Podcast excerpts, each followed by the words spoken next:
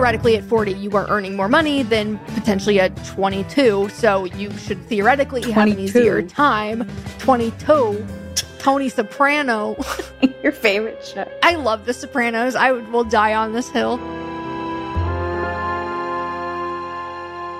Welcome back, rich people, to the Rich Girl Roundup weekly discussion of the Money with Katie show. I am your host, as always, Katie Gatti Tassan, and every Monday, Henah and I dig into an interesting money question. But before we do, here's a quick message from the sponsors of this segment.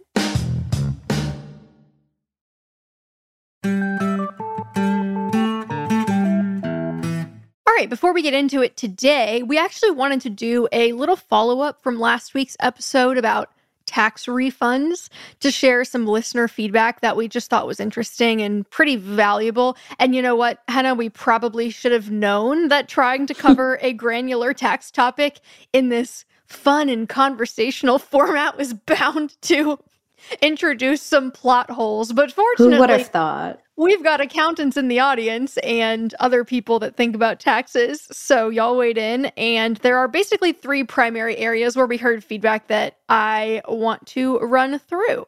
Yeah, I think this feedback is important. Um, if you don't care as much about last week's episode and the feedback we have, um, I would say you can also skip to around the seven minute mark in the episode and get started from there. Okay, Katie, let's get into it. What was the first piece of feedback? So, the first piece of feedback this was from an accountant named Kaylee. And this was in response to my aside about S Corps and why I was advised by my accountant not to do one given our situation. So Kaylee and I went back and forth a little bit, and she did affirm my choice given our circumstances. But she said a few things about S Corps that I thought were just important for anyone that is maybe considering one. So, quote, most CPAs make the argument that you'll save 15.3% on taxes, which is the self employment tax. However, that only holds true usually if you are filing single and your business is your only income. End quote.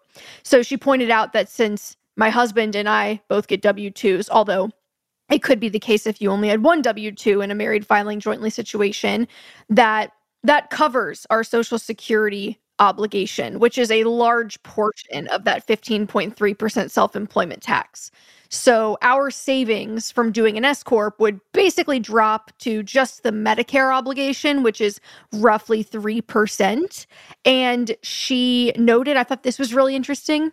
You should not become an S Corp in New York City specifically. She was like, if you ever move to New York, don't become New York City, that is, not the state do not become an S corp. She didn't say why, but I thought I was it was an interesting piece of feedback that all that to say if you are listening and you are interested, I would definitely work with a professional because it sounds like there are so many things that go into determining whether or not this is a good decision or not for your business and your tax structure you're filing for your business. So I would work with a pro, but it was kind of fun to talk to her about all these different ins and outs.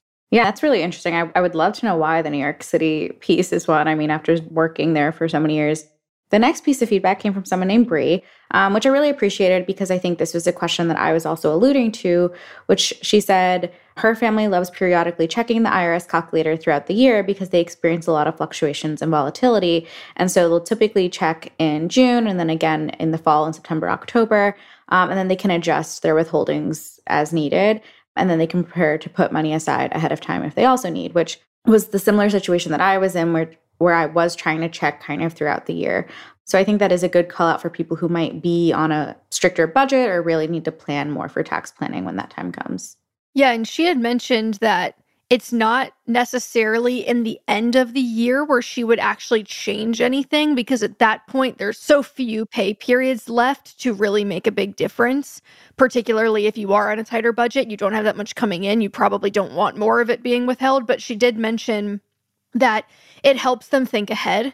So, like, okay, now we have more time to be putting this money aside because we are expecting that in April we're going to have to pay a bill of X dollars. And so it kind of gave them an extra few months. So, yeah, to Henah's point, thought that was interesting because in my life, I'm always like, ah, you know, that's probably overkill. Why would you keep checking? But it's a really good use case for doing so. So we wanted to include it. And finally, this was an interesting one. I just thought I was like, whoa, what a mind F. But this is from a listener named Jose, and he writes, You can also get a tax break if you're single, but only if you are a rich single taxpayer. So we made a joke on the show about how the United States is the only country where you get financial benefits from being married, married filing jointly tax breaks. And he pointed out that we went back and forth a little about it. There's this funky nuance wherein if both members of a couple earn $578,125 or more, so $1,156,250 together, but where the income is coming from each person equally or at a point above 578K, the married filing jointly tax burden is actually higher than if they were single. So, in that instance, two single people, both earning that amount, would pay $192,970 in taxes each, while the married couple would end up paying 193,407 each. So I just thought that was a really fun little quirk where two exceedingly high earners may want to be aware of that. And at that point, you're probably working with an accountant anyway. So it's obviously not going to make or break the bank, but I kind of was just of the mind that you always, under all circumstances, are going to get a tax break if you're married. And that's clearly not the case for the 0.1%. When I make a million dollars with my husband, we'll take this into account. See, you say that so jokingly, but this is part it of could the, happen. This is part of the the mental rewiring we always talk about. Henah is not talking about these things as though they would never happen. Manifest. Expansive mindsets, people. All right. Well, before we move on to the roundup, this week's upcoming main episode is about investing in private companies and startups. So I am a total noob when it comes to this stuff. It was very fun to dig into my first angel investment. And we have three guests for this one. So it's going to be a really interesting conversation. Okay. Henah, on to the roundup. How are we today?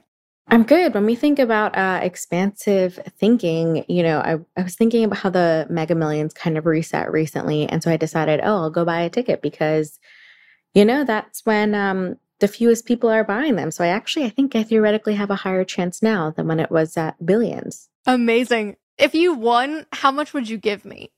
We answered this question on the Rich Girl Roundup a couple weeks ago. Yes, but I've never asked you how much of your billions you would give me as just like a pal, just a, just a buddy. Do you want to know something? I I actually had the thought that I was like, I don't know that I would quit my job. Like I I think that I would quit in like the W2 sense, but I think I would just privately invest in you and like just keep us working together. oh my Because. I would be very bored very quickly if I didn't have something. Agreed. You know what you could do is you could buy Money with Katie from Morning Brew and you could be the CEO. You could be my boss. That was a real thought that entered my mind. And I don't even have to win the whole jackpot to do that. Let's go. Pick a winner, please. I only need to win like 20 million to be able to live out my life the way I want and do that investment. So- Only 20?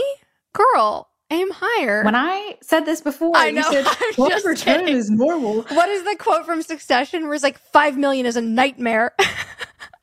They're talking about uh I guess like Greg getting some money from the family and only wanting like five million. And Tom's like, five million is a nightmare, Greg. You can't do anything with five million. I was like, oh my god, I'm so proud. Let me learn that for myself, man. If you want to give me five million, I know. Let me take five million for a spin. Okay, so this week's question Yes. came from Erica J. What do I do in my 30s financially? There is a wealth ha, of info for what I should have done in my 20s, but what about this decade? Do I keep investing? Like, what do I do? I just know that Katie's going to be like, well, Henah, I'm only 28, so I'll let you start this question. How old are you again? I'm not answering this. Okay, well, you can start. You can start because, you know, you're so old and wise. there are some words I would use on you right now if we weren't on Uh, the recording. except people complain when we swear and we can't afford negative reviews. So, It's true. I haven't won the millions yet. Okay. Um, it's really true that nobody tells you what to do when you're in your 30s. but it really reminded me of the sandwich generation that we talked about in the recent episode about when you're in your 30s, you're approaching the age where you might be taking care of your own children while also having to maybe start taking care of your parents or yep. even your grandparents. To me, it seemed like there was no real workaround on how to optimize for all of those things and make all of those things possible unless you were actively saving for those situations like childcare or elder care or hoping that you know your loved ones have set up policies for themselves. So i guess my question to you would be for people who got kind of their financial life together in their 20s what do you recommend now? Well it's a great question and i think i kind of went down that same vein when i was noodling on it because there's this notion that you should have life more or less figured out by the time you're in your 30s. That, oh, your 20s are for being free spirited. And by the time you, the clock strikes midnight on your 30th birthday, you better have a minivan, a mortgage, a real person job. You better know what direction you're going in. I know I certainly feel that way sometimes. So I think financially, the 30s are a bit of an interesting decade because it is statistically, as you mentioned, it's the one where you're most likely to have a few major things happening buying your first home, having your first kid, or if you had a child in your 20s, they might be at that daycare age, and that's obviously quite expensive. So, and you said people changing their jobs too is most likely to happen in there. I think that's at the tail end of your 30s, yes, is like you're most likely to make a career change. So it can be a very tumultuous decade, and I don't think it really fits squarely into any one box. Though that is why to me it's a bit hard to square with the stereotypical notions of what each decade is like. Mm-hmm. How are you supposed to go from your carefree 20s and you're spending everything you earn on international travel and you're living in a New York City walk up to like suddenly flipping a switch and you're now financially prepared to buy a house and have a kid? And it's like, what? It's unrealistic. Like the answer is you're not. Those two stereotypes, those two puzzle pieces do not fit together perfectly if these things are supposed to start happening when you're 30 or 31. It's like mm-hmm. there's got to be more of a glide path here. And so I guess to me, what you're quote unquote supposed to do in your 30s probably comes down to building on what you did in your 20s. So, some people in their 20s in low cost of living areas or who have family money, let's be real, or have really high paying jobs, or maybe even all three, they might be buying homes, having kids, such that their 30s are actually more about maintaining the status quo and saving for retirement. Like, yeah, the, a lot of the big stuff is now behind you. You might be now in the phase where the kids are in elementary school and you have college on the horizon, you know, in the distance, but you're not trying to do so many of the big things all at once. Whereas some people in their 30s have not begun saving for anything yet. And while I wouldn't say there's really a rush to buy a home, like I don't think someone should feel like they have to do that in their 30s. Kids are a bit of another story in the sense that there is a, an inherent biological limit, not to medically generalize, not a doctor, but you know, it's not something you can really put off. So I think that those were some of the things that first came to mind to me is it feels like a time when prioritization becomes more important and I think with how long people are living and working today, I think you can kind of think about your 20s and 30s almost as just one continuous period for sorting out your financial priorities. Hell yeah. I'm going to call it my young era. There you go. Except my young with some money era.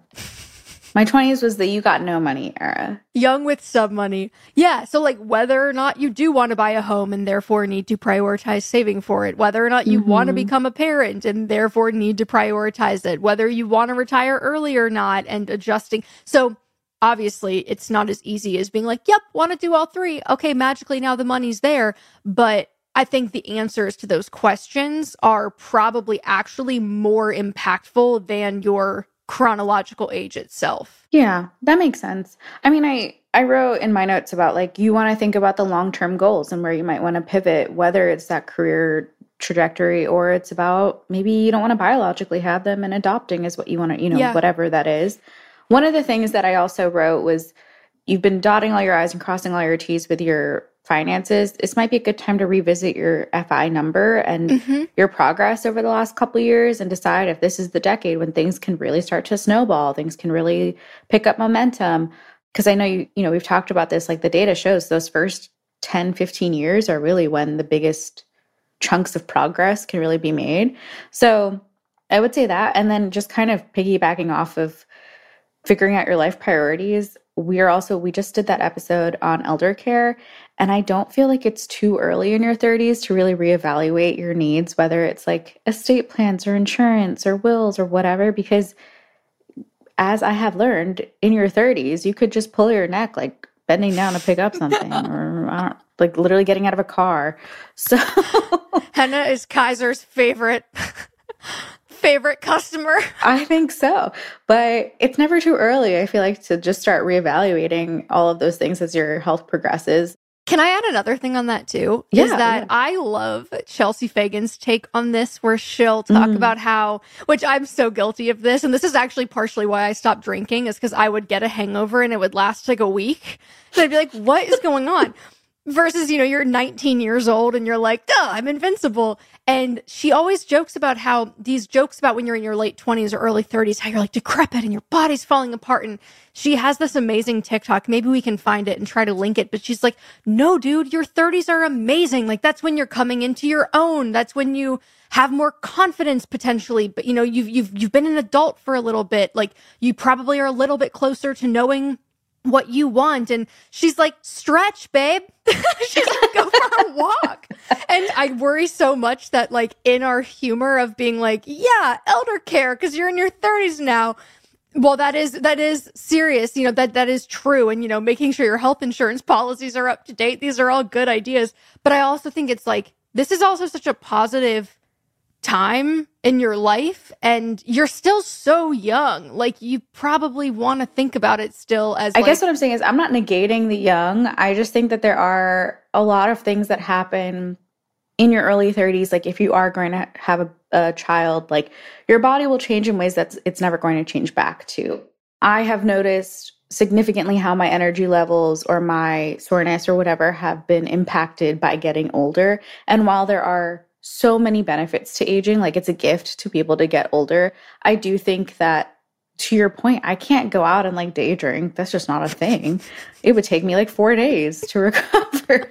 so I do think we have to be realistic that some things in our lives are going to change physically. And there are some people I follow who are in the best shape of their life now at 40, which yeah is not discounting like how amazing it can be. But generally, we kind of live in our teens and 20s as if we're like invincible. And I think our 30s is when we start to realize, like, "Mm, maybe not so much. maybe not it's like i slept weird and now i can't move Oh my god! Didn't you remember? I slept weird, and then my neck had like an issue for oh yeah you were taking weeks. meetings horizontally like you'd call in and your head would be I had like, to go oh to an acupuncturist, like, and I didn't even do anything. So I also want to mention too that part of the reason I think these decades take on such a significance is because they're kind of all back stopping or rather leading up to the same end point, which is like age 65 in the long term financial planning that we're doing. So obviously, if you're saving more at 25, then like you have to do less work later,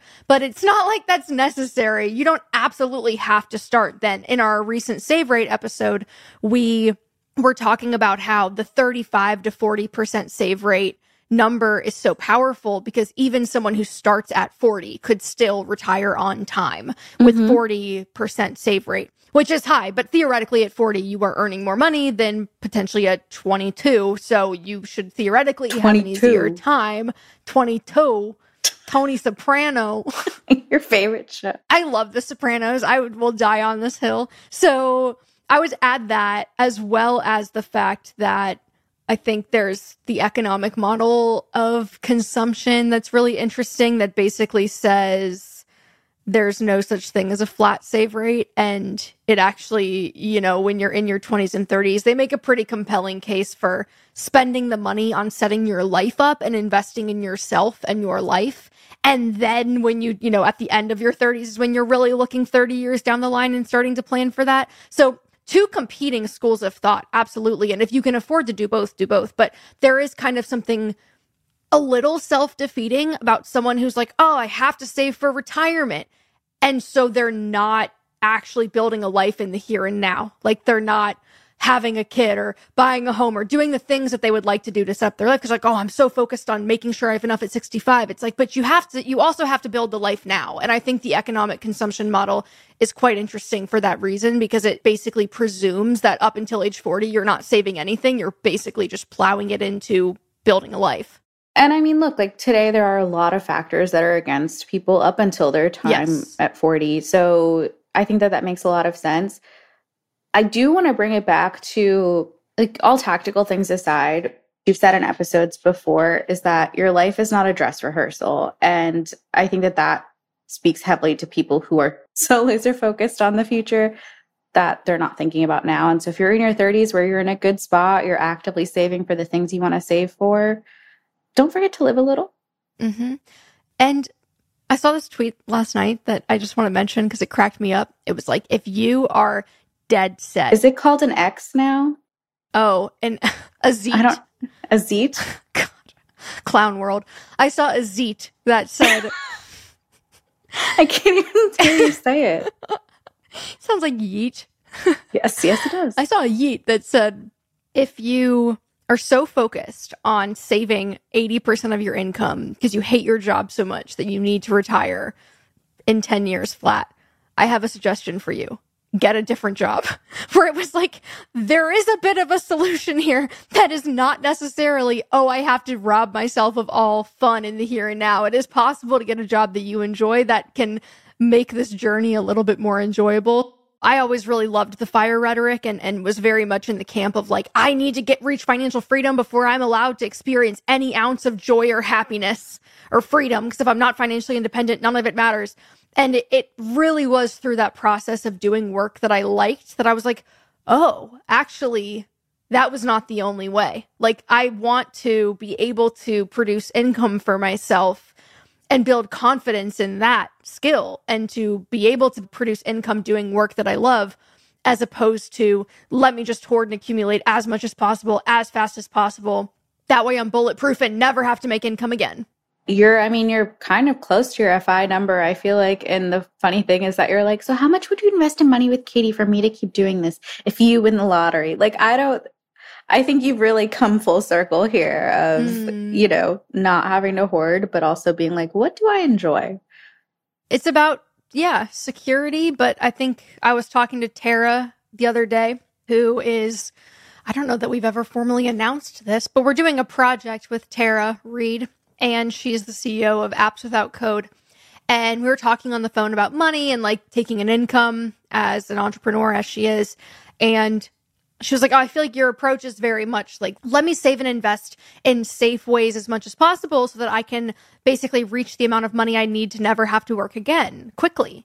And that that will give me confidence. And I was like, Yeah, that's pretty much it. And she goes, See, I'm trying to develop confidence in myself that like I can always create income. I can always generate opportunities. I can always create something of value. And I was like, whoa, what an interesting reframe because it shifts from being, I gotta hurry, hurry, hurry to get all this behind me and to do it as fast as possible versus I'm really realigning my own approach to life. So I think that there's something there as well in this conversation about it's like it doesn't necessarily even have to mean that you're at some certain benchmark, just that you are investing in your own growth such that your human capital, it's such a kind of dystopian way to think about yourself, but it's kind of accurate that that is probably the most valuable thing you have in your 30s is your human capital and what you're capable of.